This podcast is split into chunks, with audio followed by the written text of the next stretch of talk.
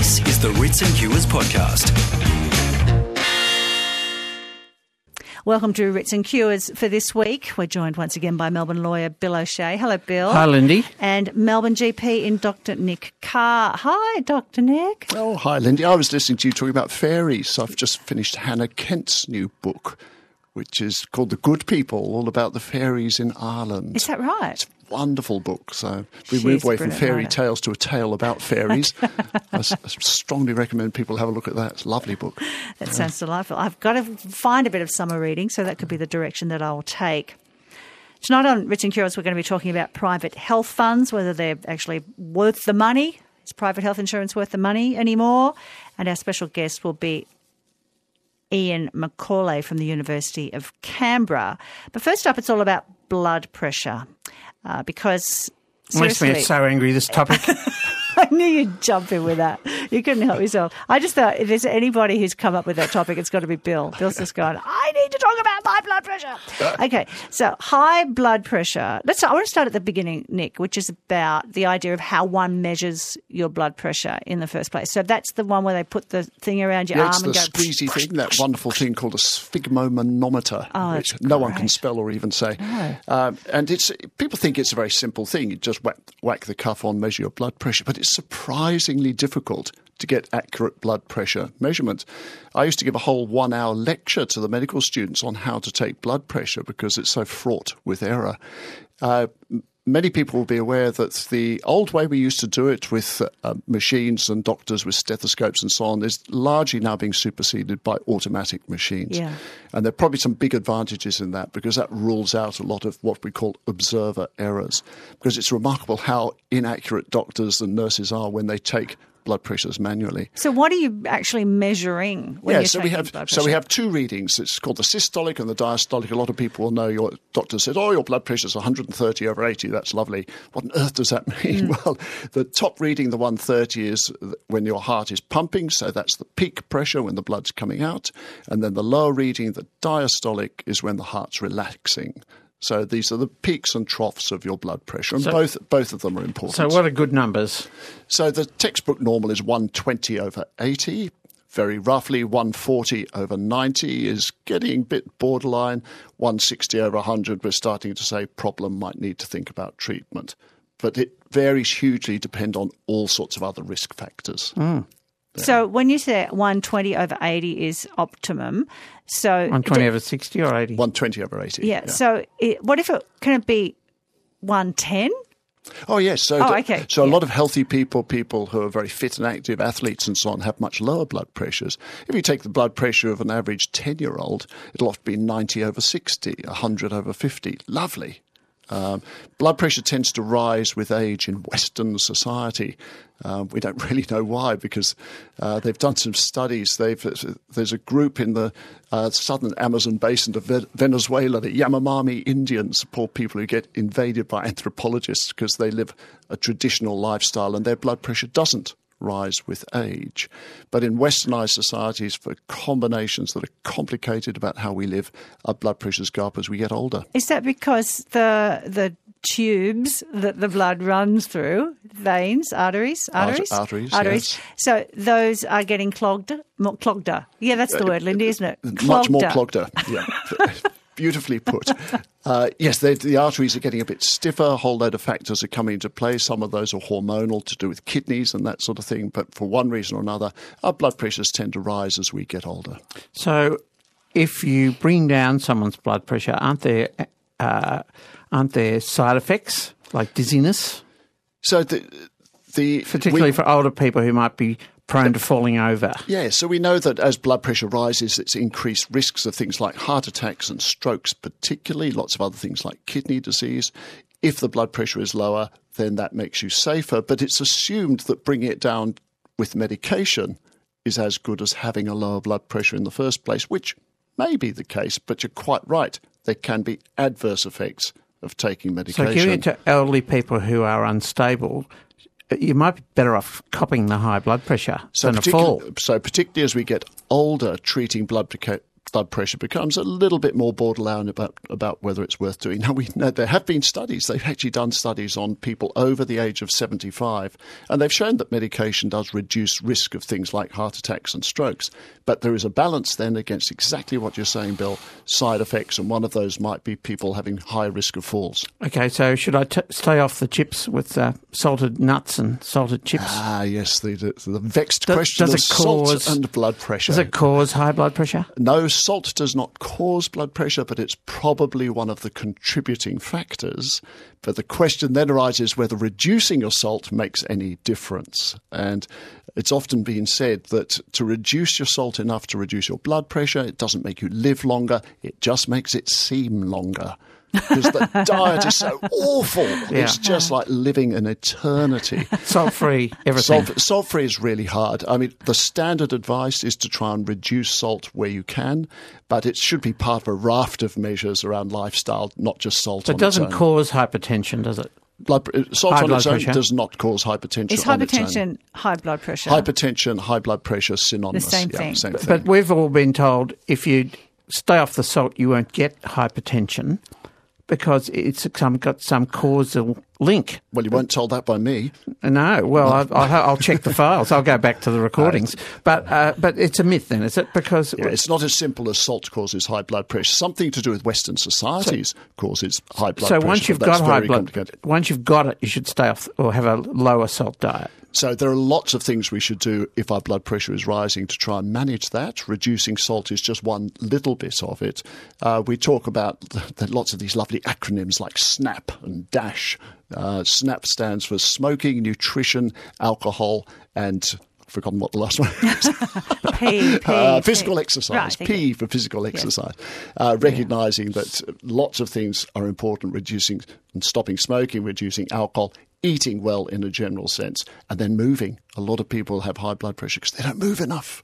And and is uh, is it a cause of DVTs having high blood pressure or bad, you know, thick veins? It- it's not- Clog, clogged. What, what's the word? Clogged. more clogged arteries. More clogged arteries. Is that likely to lead to? DVT is more common in people who have high blood pressure because they tend to have higher risk factors for vascular disease generally. So if you're on a plane, you should be be very careful. Yeah, Walk- people you walk high if blood- around. you have high blood pressure. Uh, That's a number of texts. Uh, first one says, "So Nick, if I use that pumpy uppy thing I can give myself in the chemist, is that reliable?" To, apparently, can you do that in the? che- Can you actually so check they- your blood pressure? But in the these are chemist? automatic machines that are usually quite good so long as they're being calibrated. I mean, in our practice, we have a, uh, our machines tested and calibrated every six months because they need to be checked. They're just they're pieces of machinery. They go wrong. Okay. Yeah, you're just trying to guard your patch. That's all you're doing. so is. Uh, does eating garlic make a difference to blood pressure? Says another text. Uh, I wish we could say for certain that eating garlic does, but there's there's a lot of that sort of dietary stuff where you cannot say one thing is going to make a difference. It causes halitosis, doesn't it? It probably keeps people away, which might keep your blood pressure Maybe down. it But does. garlic on its own is not a treatment for blood pressure. Healthy diet, in a general sense, with lots of fruit and veggies and grains and so on, and not too much saturated fat. On the other And hand, no that salt. is. And no salt. So, is blood pressure your your blood pressure reading an indication of the health of your heart or the health of your arteries? It's a it's a bit of a circular phenomenon. So high blood pressure risks damage to the heart. Damage to the heart risks increasing blood pressure, and it goes in a bit of a cycle. So blood pressure is just a marker for risk, and particularly the things it's a risk for is heart attack and stroke. So I know some people who are on up to three, maybe more medications, separate medications for blood pressure. Is that normal? So treating blood pressure is actually remarkably hard. Uh, only about one third of people with blood pressure that requires treatment will get away with a single medication. So two thirds or more of people will require two or more medications. So it's quite common, and we actually prefer two or three medications at lower dose because there are fewer side effects than one or two at high dose. So it's common that we mix medications. So don't about- think don't think your doctor's gone bonkers if they say, well, we're going to add another and another. That's a common way we manage blood pressure. And what about blood thinners? So heparin, uh, not well, not heparin, not but- heparin, but aspirin, low dose aspirin. Yeah. A lot of people with high blood pressure are at overall higher risk of vascular problems like heart attack and stroke. And so a lot of those people are advised to use low dose aspirin. like cl- or Clexane after you've had surgery. So Clexane, we're getting a little bit more pointy end, orthopedic surgery, that sort of thing. Ha- Has stuff has treatment of high blood pressure changed much over the years? Uh, uh, just uh, or just the medications got more pinpointed? Uh, My vocabulary tonight is fantastic, isn't it? When I was a medical student, there was this revolution in the treatment of blood pressure because these things called the ACE inhibitors came in, and the, the advertisements were people skipping through fields because they had no side effects. Right. Because it really was the first group of blood pressure medications that were remarkably side effect free. We've had a couple of other groups since then. Um, we haven't had anything really new with blood pressure for quite a few years because we've got a series of groups that actually work very well. Okay, that's good to hear. Um, and just to round things off, Carl says, sorry, just tuned in. Can Nick give an explanation of what blood pressure is again? So just the quick ah. one of in the in and out bit. Okay, so we've got two readings, the higher and the lower, and the higher reading is when the heart pumps, and so you might get a reading 120, or if it's too high, 160. When the heart relaxes, you get your lower reading, 80 if it's normal, 100 if it's a bit high, and that gives you your two readings, systolic and diastolic. And diastolic. Carl, get the podcast and you'll hear it all. Exactly right, Carl. I don't know why I gave in to you. I'm just feeling very good tonight. This is Writs and Cures. In a moment, we're going to be talking about uh, private health insurance. Is it worth it, or are we just being conned? This is Writs and Cures with Melbourne lawyer Bill O'Shea, Melbourne GP and Dr. Nick Carr, and our special guest tonight is Ian McAuley. He's a lecturer in public sector finance and public policy at the University of Canberra. His research and teaching interests are in the fields of public sector management and public policy. He's got qualifications, though, in engineering, interestingly enough, and management from the University of Adelaide and public administration from the John F. Kennedy School of Government at Harvard. He's a frequent contributor to the conversation and has published extensively on a range of public policy issues, including private health insurance. He was a co author with John Menadue of an important paper on private health insurance in 2012 called Private Health Insurance High in Cost, Low in Equity. And already the fact that we're talking about private coverage for health tonight has prompted numerous texts into the program, which is always a good sign. Ian, welcome and thank you so much for coming uh, down. Lindy, pleased to be here. It's lovely to have you along. Remember, if you do want to text in, it's 0437 774 774. Bill, you have the first question tonight. I never give that to you, but I'm, I'm feeling lenient. You could have this called me. Dorothy. I could. Dorothy. Ian, do what your the subsidy for private health insurers each year in Australia? Funny Well, you should ask that. It's rather a lot of money. uh, where a lot of people look up the budget papers and say, "Oh, six billion a year." Billion. Billion. Six billion, yeah, the one with the big B in front of it, you know, the nine zeros. Um, we're talking about, you know, lots of uh, uh, submarines or other things like that. So explain that. So the government, the federal government, pays private health companies to the tune of six No. Ah, no, It's just that's, cash, that's cash. only the start of it.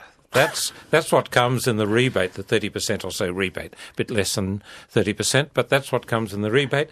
Then then there's another five billion in what, what we call revenue foregone, because uh, there are all sorts of deals where people are not paying tax because they've got private health insurance. For example, people with reasonably high incomes who take out private health insurance to avoid the Medicare levy surcharge avoid that surcharge, and that in itself is three billion dollars a, a year gone. So you add all of these bits and pieces up, and you get at least eleven billion dollars. So we're starting to talk about real money. Every year. Every year. $11,000 million Hmm. every year. I had no idea before we researched this topic that this was.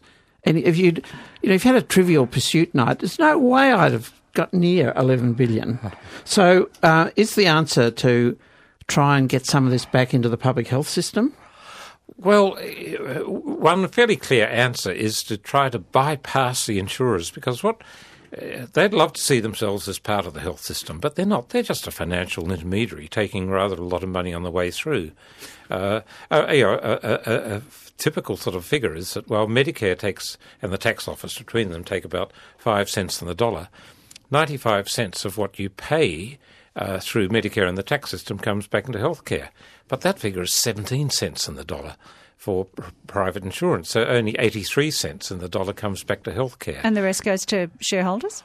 Oh, to shareholders and executives. and executives. there's a lovely, there's a beaut new Medibank Building. private building here, and they didn't have that um, Before they floated. no, uh, uh, yeah, I'm afraid um, you know uh, the uh, Medicare operates out of rather boring Canberra bureaucratic uh, buildings. You know, without the So, what about those who have been beneficiaries over the years of their private health coverage when they've needed it? Who, who say, well, actually, my experience has been that I got a very good service as a result of being part of, uh, of, a, of a private health um, system, the scheme, and uh, I was able to get treatment much more quickly than I would have otherwise. Uh, you know, Is it is it sort of six of one, half a dozen of the other? Can that offset all of this extra expense?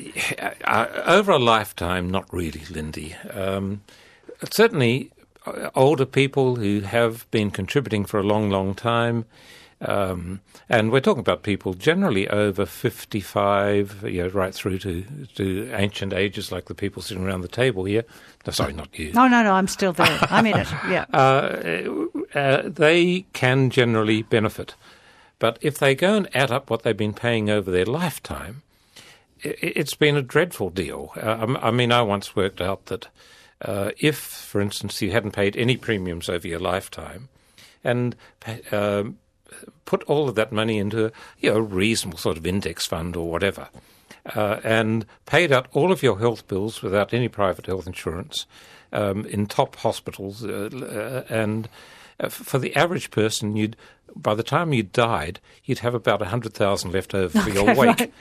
This is int- so that's an interesting point that you raised though about the idea of instead of putting it to these companies that you in fact had invested it elsewhere or even just I don't know put it under your pillow that that that you you would have come out ahead but isn't the fact that we tend not to do that that we would probably have spent that money so when a crisis does arise medically that we if we are covered by private health then at least we can get treatment Well, when the when the crisis arrives medically, yeah, Yeah, you get let's pro- talk you get about public. it. Uh, Let's talk about an accident, a stroke, a heart attack.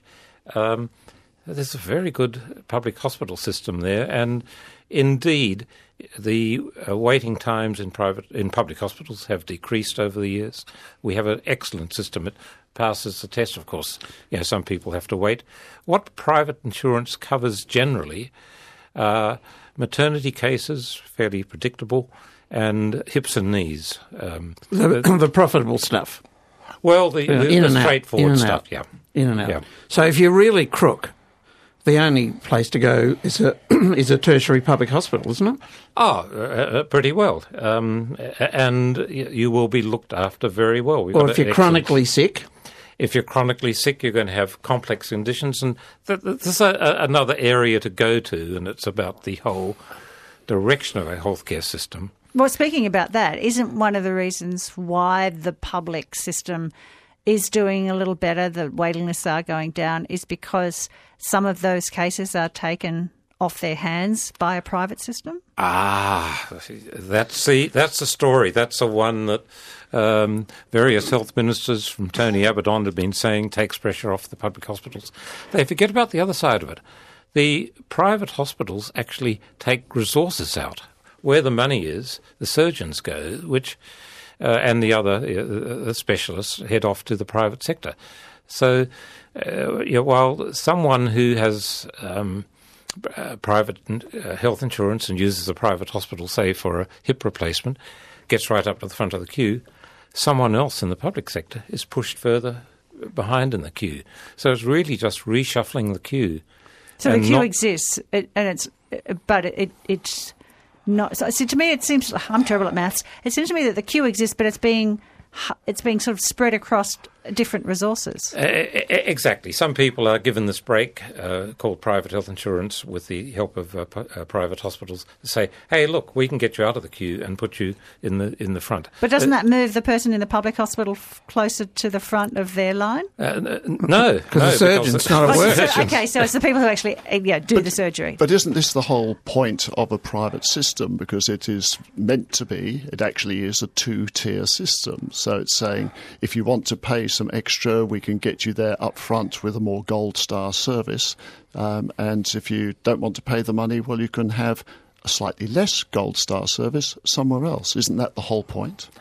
Well, that is certainly one way of presenting it, that uh, public hospitals are there for the poor or the indigent, to use that ghastly American term. But guess what? Australians rather like the idea of one good, high quality level of public goods. I mean, we, we may accept that some people have a Mercedes and some have a Corolla.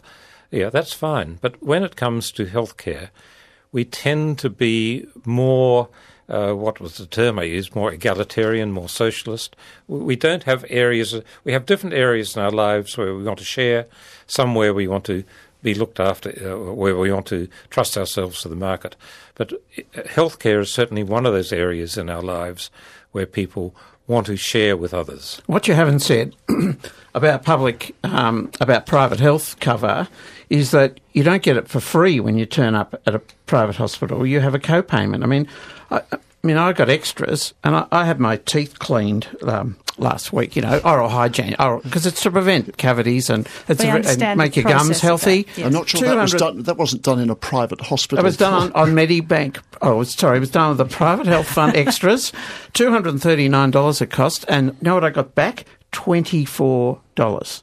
Ten percent. Ten percent. Now I'm paying four hundred a month or something for this privilege.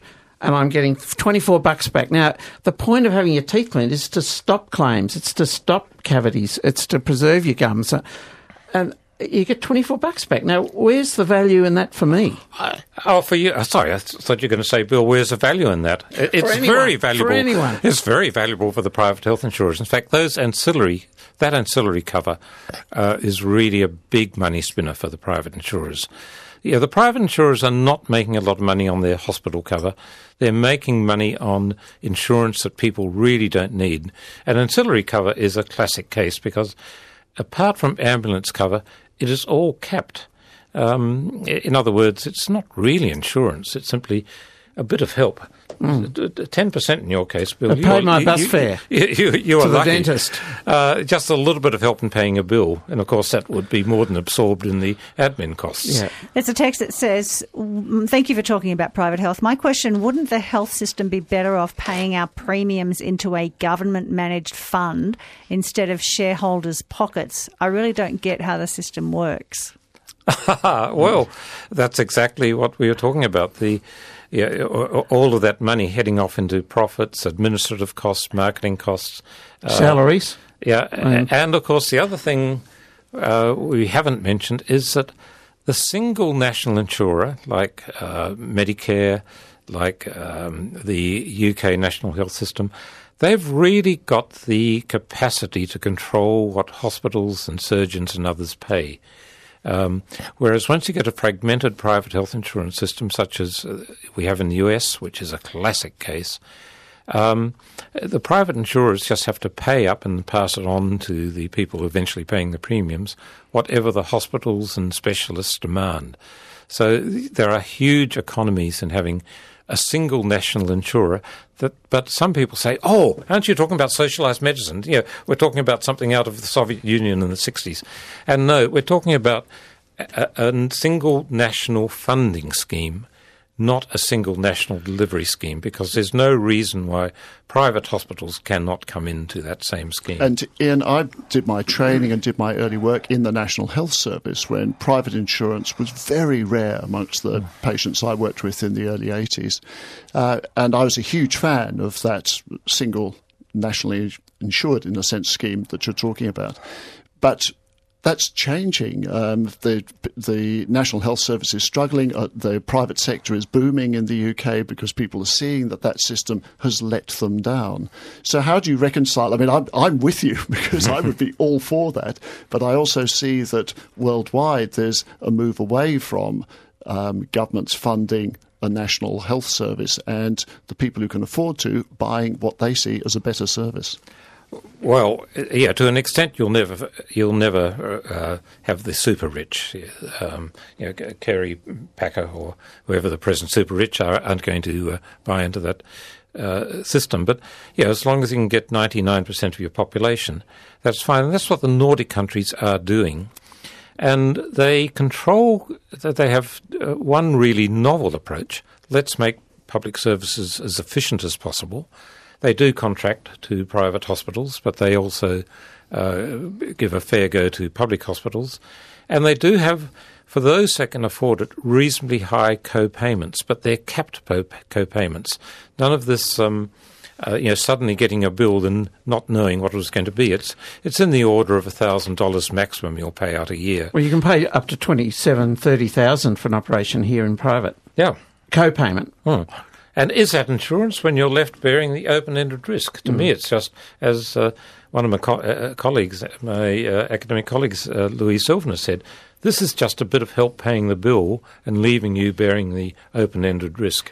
Ian McAuley is here. We're talking private health insurance and whether or not it is still something that we should be pursuing here in Australia as um, medicine policy. Well, you remember you can text in on 0437 774 774. One has done that saying, Bill, you need to change your dentist. Uh, you get a free dental scale and clean each year if your dentist was part of a preferred network, says another. Uh, one that says, what about the long wait lists for care? In public hospitals. Some people wait for years.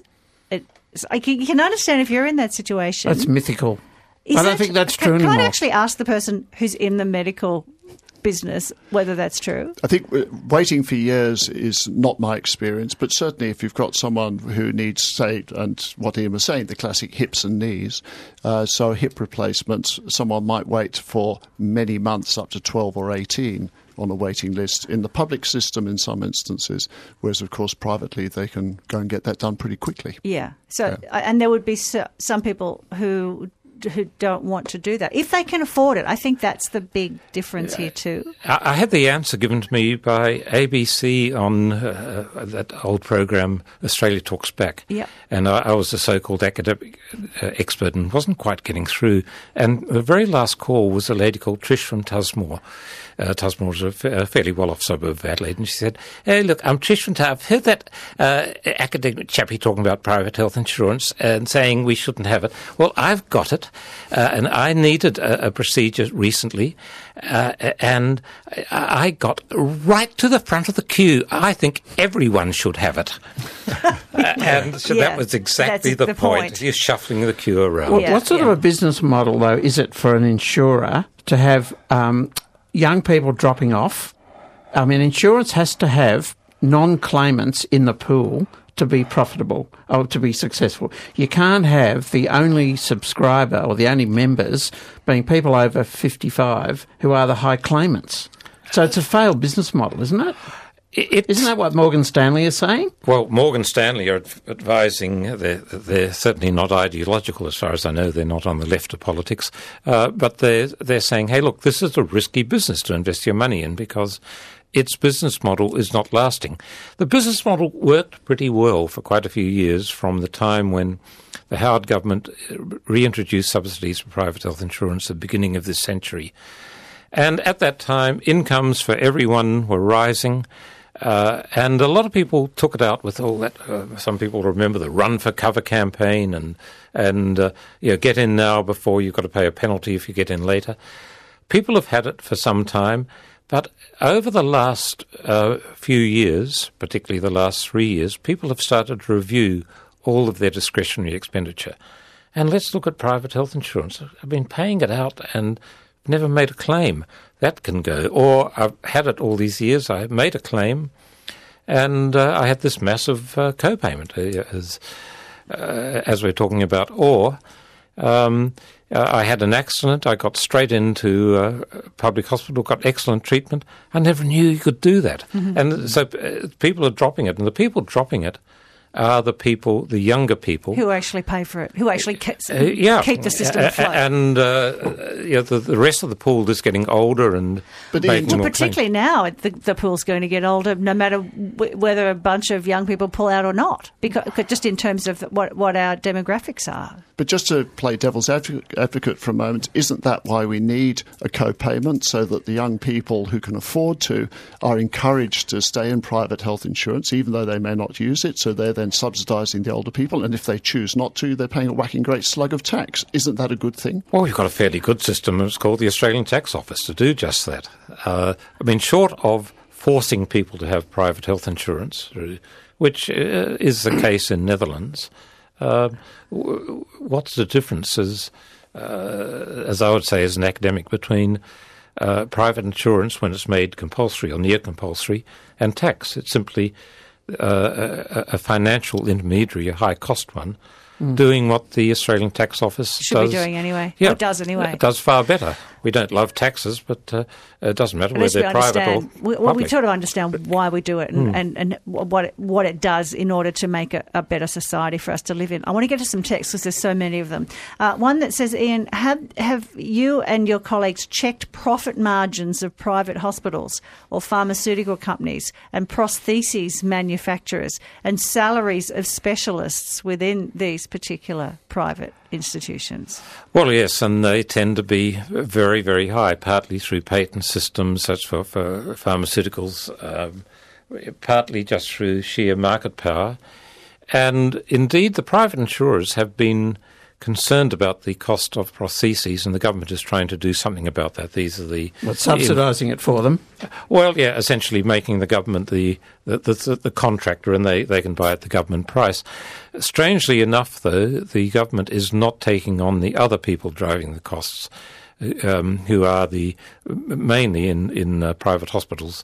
The surgeons, uh, who some of whom are the anaesthetists and surgeons, some of whom are doing very well. It's all. It's very easy for the government. Uh, doesn't matter whether it's left or right to take on those evil pharmaceutical companies overseas or the foreign manufacturers of prostheses. It's much harder politically to take on the colleges of uh, specialists. But uh, Ian, I'm sorry, I have to d- defend my colleagues who are in the private hospitals. I mean, some of those surgeons and anaesthetists who are doing very well are working incredible hours. They're working flat chat and they're doing an enormous amount of very high pressure work and they are earning their money. Um, that's one of the reasons we have a private system. But are the people in the public sector who do the same work and get a fraction of the cost not earning their money? I'm not for a moment saying anything against the Same people. length of list? I'm not for a moment saying that people in the public sector aren't earning their money. However, I know that the people who do this kind of work in the private sector work many, sometimes much longer hours under much greater pressure, and they really churn through the work in a way that in a public system they don't necessarily do so. I'm just saying that they are earning their keep. It's not they're just uh, just standing there. Uh, Some more text. One that says, "My wife had her thyroid removed six years ago. Private health, five thousand out of pocket. The only good part was we are self-employed, and so we had to choose when to have the operation instead of eight month wait. Uh, we weren't happy, but we still have insurance to this day." Uh, Abby says, "My partner is American, and healthcare was the main reason we chose to live here. No one here can really understand what it's like dealing with the US system. Our private health system and costs is nothing in comparison. Our system is worth preserving as it is. And I, I mean, making that comparison, I totally understand why. But as you're saying, Ian, there are other parts, other countries in the world that are doing it better. Uh, one that says scrap private health subsidies and just fund public health. Uh, Ryan says, I did the sums for myself. I cancelled my private health insurance, put the same money into a savings account. I pay my doctor and dentist bills from this. Self managed health? Yeah, like superannuation. Why aren't we going that path? I think more and more people are but of course, that uh, path. unfortunately, he's not getting the thirty percent rebate. No, Uh, he's not so, getting it. So we're penalising the savers like him. Yes, who are And, actually doing a yeah. good thing. Uh, it's interesting you talk about costs too, in terms of surgeons, and anaesthetists, etc. Uh, I have a, have a good friend who has been doing something to similar to what Ryan in Geelong was just saying about how he's put the money that he would al- already have put into a private health.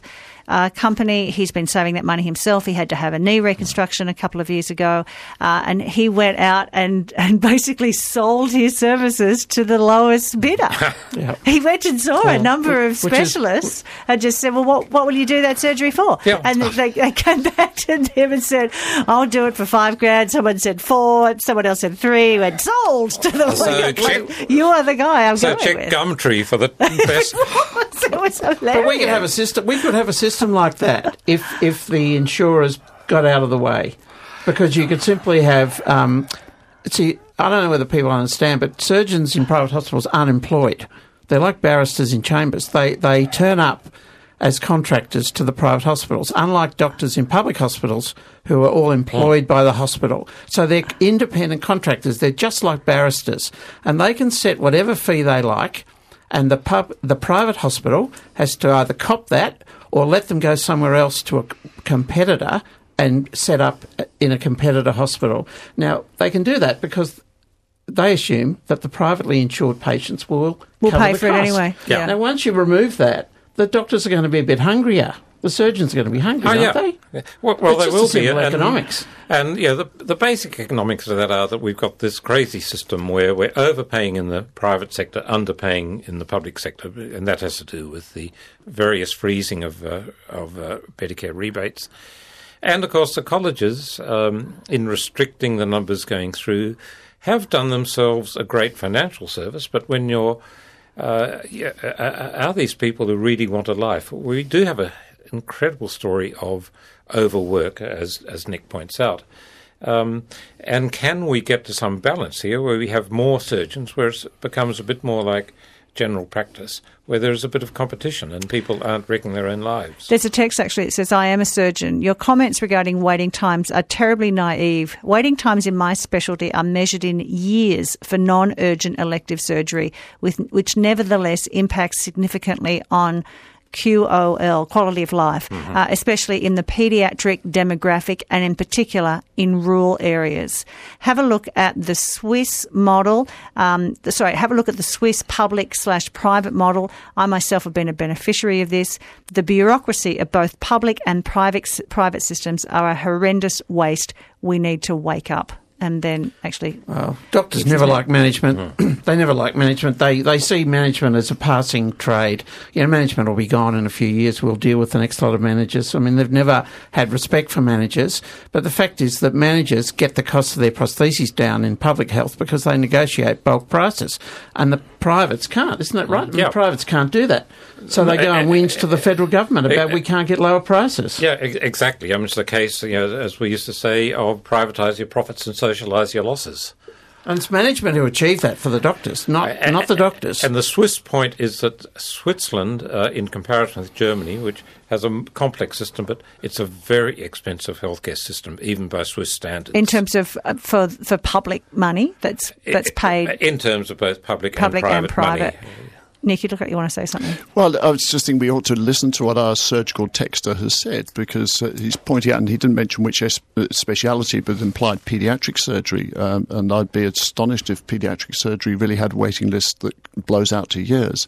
Um, but if there really are uh, waiting times in any forms of surgical intervention that are going into many years, then that's completely appalling for any public system. Yeah, it is. It is appalling, and, and you sort of wonder if that's the reason why why p- private health companies got going in the first place was that you know we obviously weren't doing it well enough, and perhaps we we've now moved into a situation where they're not as needed or they have abused the privilege. Well, if you've got cancer, cancer in Melbourne, where do you go? You go to one of the best cancer centres, the, the, the Comprehensive Cancer Centre, you know, one of the best facilities in the world in Melbourne, a public facility. You don't need private cancer treatment, and that's increasingly the case, isn't it? I mean, Yeah, yeah. In fact, the um, it wasn't so much that the private system evolved out of a failing uh, Public system. system. It's much more the other way around. Uh, if you go right back to the 1970s when we introduced Medibank. A couple of quick texts to wrap this conversation. I feel we could go all night, but uh, we have to wrap. Uh, one that says, I needed an ENT procedure through my 4000 per year private cover. Gap was going to be 3500 and a six week wait anyway. Through the public, it was zero cost and only an eight week wait for the same surgeon. So in the end, What what was system. the point? Uh, and then it says recently had a knee replacement, four and a half thousand out of pocket, but total clo- cost, including rehab, would have been thirty-two thousand.